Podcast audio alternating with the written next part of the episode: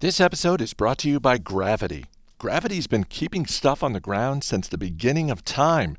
To learn more, go to gravity.org.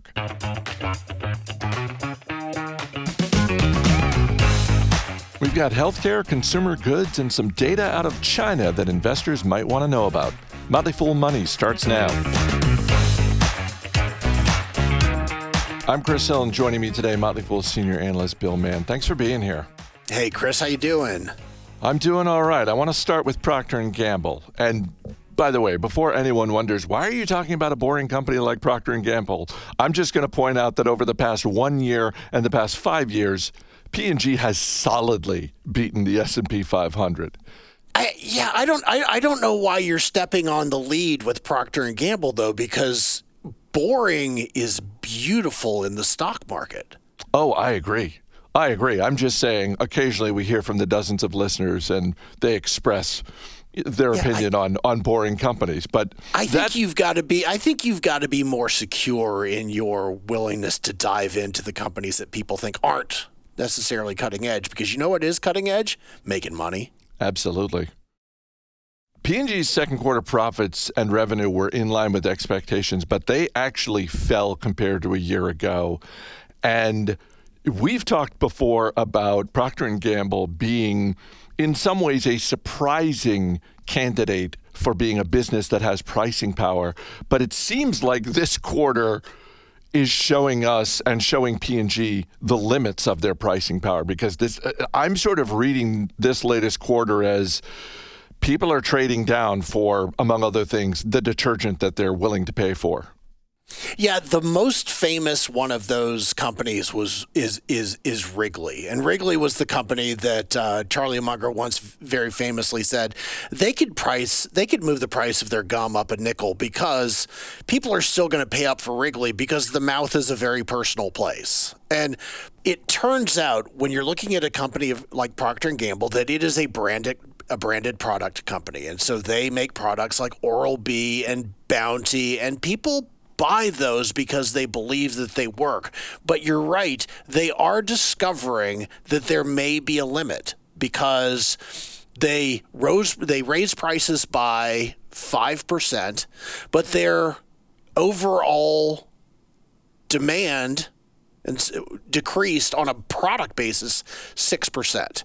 And companies really have to be careful about uh, about things like that. One that believes that they have pricing power because you can you can raise prices and raise prices and raise prices and people will not hesitate to pay, but there is a limitation. And i think procter and gamble may be finding right now that they need to rethink what their strategy is as it comes to pricing.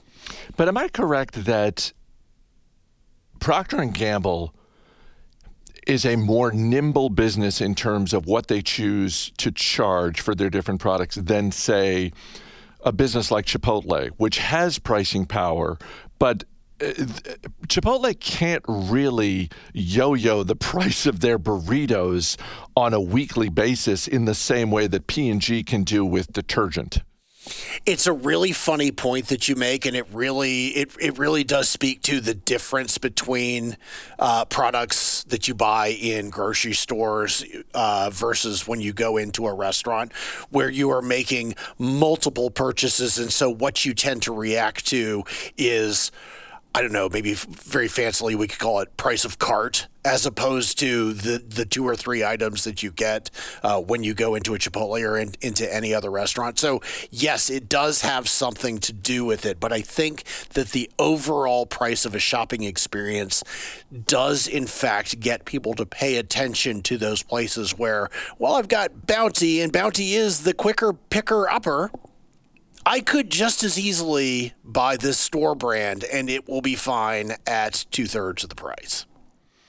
Earlier this week, we got data from the National Bureau of Statistics that China's population declined in 2022. This is the first time this has happened since the 1960s. And one year previously, China's population growth in 2021 was 0.03%, which was the lowest on record. Uh, you pay more attention to China than I do. When you heard the data earlier this week, you thought what?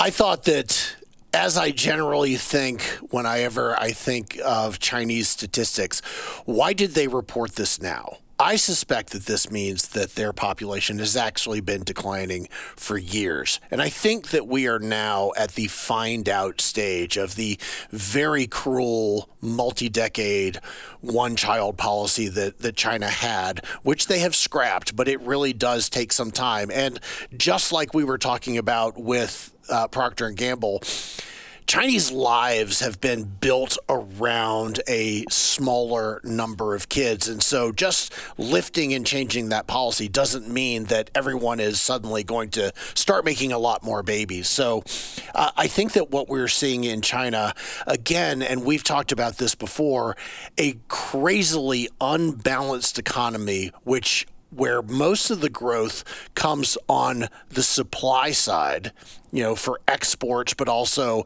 in things like land sales, they have yet to figure out how to encourage Chinese citizens to demand more, to you know, to consume more. And I think that you are about to see a real challenge in China from an economic basis. What does that mean for businesses like Apple, Starbucks, and others that part of the bull case for these American businesses is their growth opportunity in China?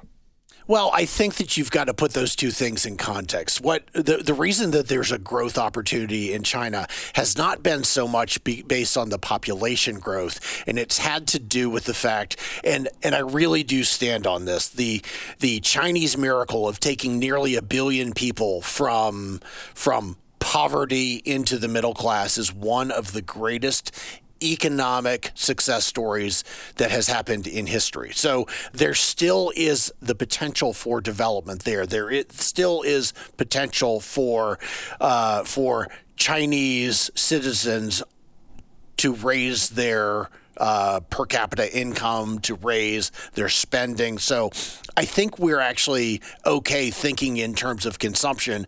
And think about what I just said a second, though, Chris. They're actually trying to figure out how to get them to consume more in China to rebalance that economy. So I think it's actually an okay situation for them, but there are greater there are greater implications in terms of China's both implied and actual standing in the world in terms of how important it is as an economy. Let's just go ahead and assume that at some point, whether it's later this month or later this year, we get some sort of official declaration by the global powers that be that India is now the most populous country in the yeah. world. And continue. They are the most likely candidate, aren't they? They are the most likely candidate, and most likely to continue growing. Um, as an investor, what should you do with that information? Should you start ratcheting up your, um, if not your exposure to India as a market, at least what you're learning about opportunities in India? Uh, I think that uh, many of the opportunities in India are basically the same as the opportunities that that that happen in in China. You know, going back to Procter and Gamble, one of the things that we that that we know from 2020 is that they had most of their products were dependent upon in some part of the supply chain something in China and that's changed a great deal. They looked at that and they said, you know, that's a that's a single point of failure. That's not something that we should allow to remain a risk for us. So where have they moved? They've moved to Vietnam, they've moved to Bangladesh, and they've moved to India a lot. So I think you see two different things happening in, in India. Yes, the population is still rising, which means that they've got a massive amount of people really below 20 years of age. Uh, but you're also seeing a point in time in which India is becoming a much more trusted partner for a lot of parts of the supply chains for a lot of Western companies. And I think that that matters. It may not be that we have the capacity to export deflation like we did uh, to China in the 1980s that we would in India, but there still is a lot of room for much more deep economic uh, cooperation between Western companies and countries and India. Bill Mann, always great talking to you. Thanks for being here. Thanks, Chris.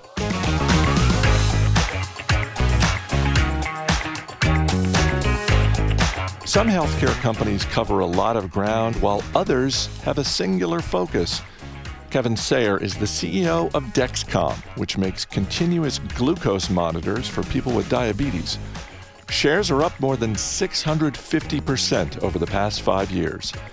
Motley Fool senior analyst Sanmeet Deo caught up with Sayer to talk about the problem his company is solving and a major shift affecting the future of healthcare.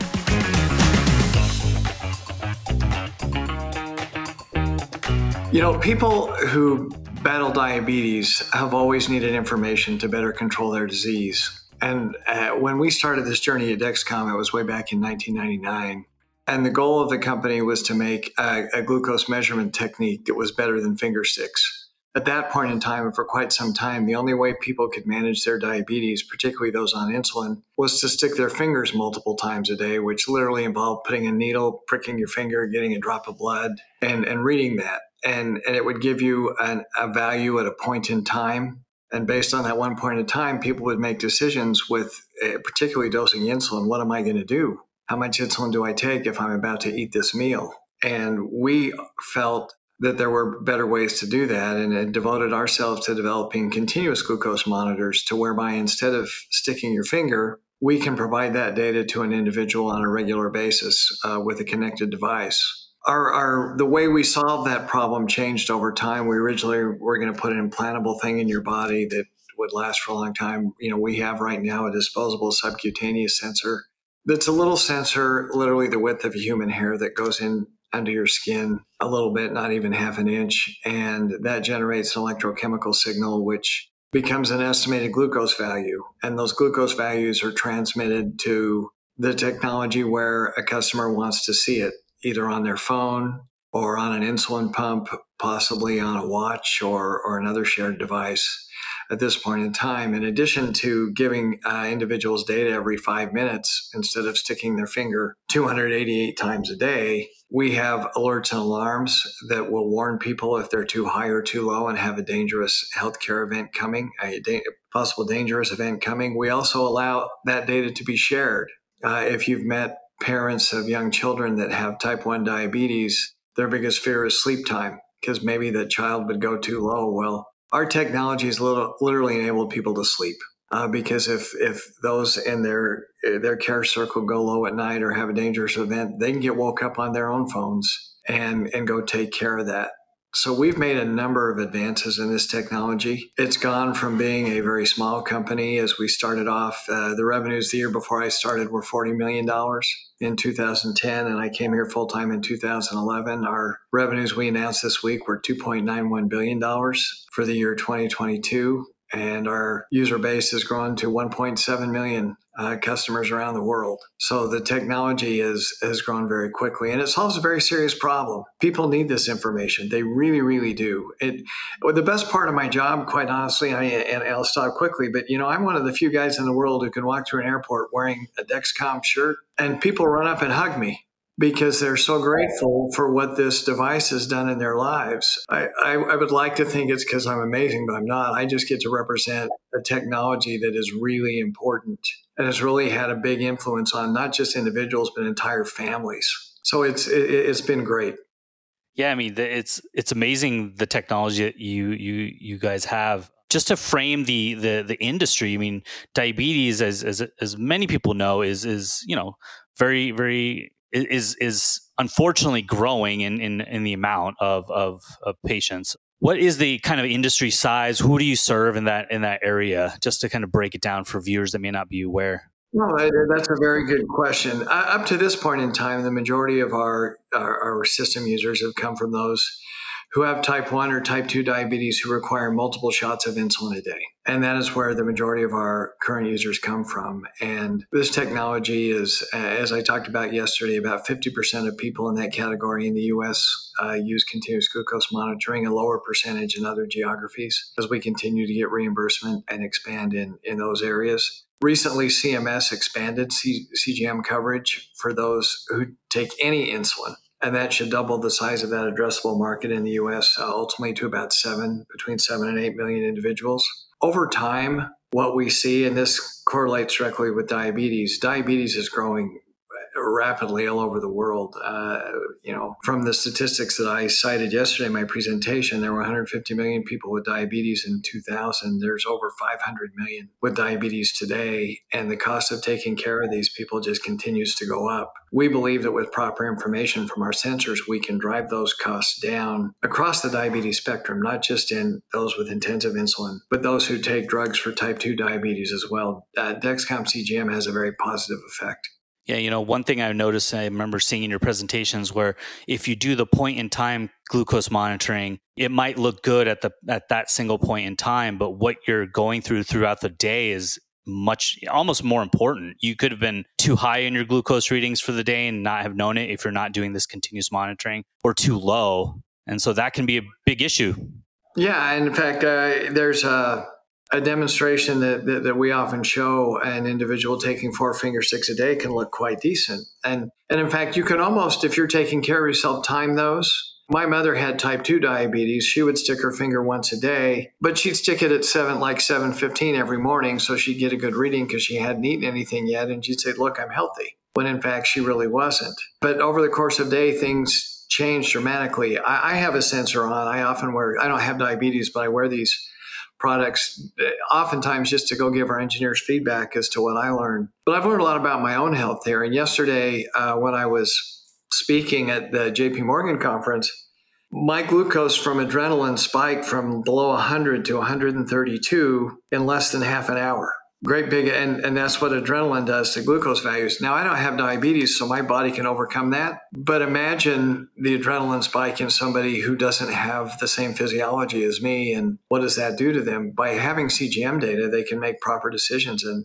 and react but you learn all sorts of things about your health by wearing these these products. Yeah, that's kind of one of the fascination, uh, the fascinating things about medical devices, how they're going from, and just healthcare going from point in time kind of treatment and care to continuously monitoring and evaluating how how a person's doing in terms of their health. In terms of like I want to get into like your products. So let's say knock on wood I get diagnosed with type 2 diabetes. Is this a product that is going to be prescribed to me by a doctor? Can I go pick it up at a at a store somewhere or pharmacy? And then kind of what's the learning curve for me to understand how important this is?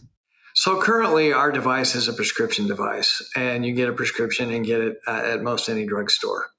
And reimbursement for our system, we've worked with all the commercial payers. There's CMS coverage uh, for those who are on insulin. We also have cash pay programs available for those who don't have coverage. So we try and make it available to as many people uh, as we possibly can but it is a prescription device uh, at this point in time. We we dream someday of maybe having a version that isn't, but for now we're very comfortable where we are. Simply because the medical need for particularly those insulin users is so acute, it's important that their doctors know and their caregivers know what they're doing and that they're getting the right technology. But even without diabetes, uh, or if you were diagnosed with type 2 diabetes, putting uh, this on, uh, particularly our new product, our G7, which I hope we can talk about a little later, it's very simple and easy to use. It pairs directly to your phone. Uh, we have Android and iOS apps uh, that consumers can use. That data goes straight to your phone, and you can see exactly what your glucose values, with those values being refreshed every five minutes. On top of that, we can you can program for yourself specific alerts and alarms.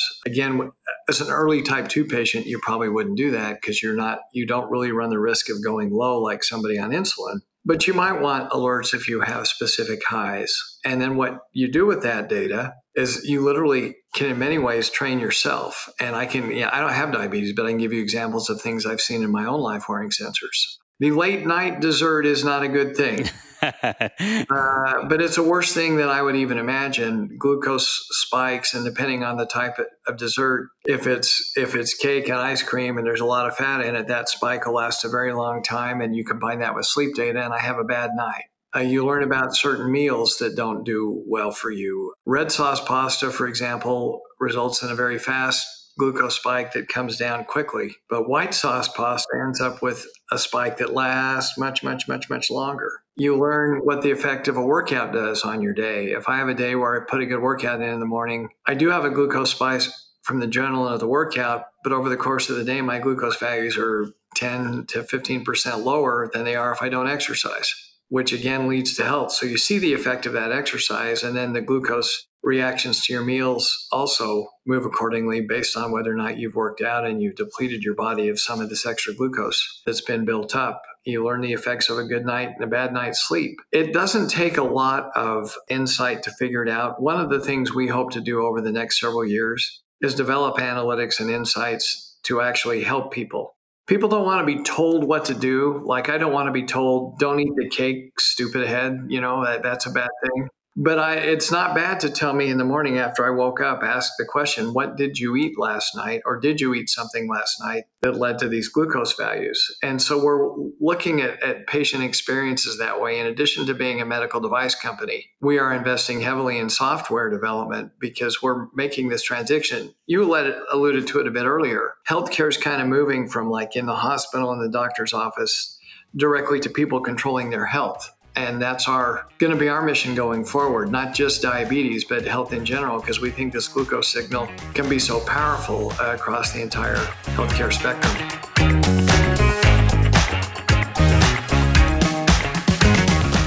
As always, people on the program may have interest in the stocks they talk about, and the Motley Fool may have formal recommendations for or against, so don't buy or sell stocks based solely on what you hear. I'm Chris Hill. Thanks for listening. We'll see you tomorrow.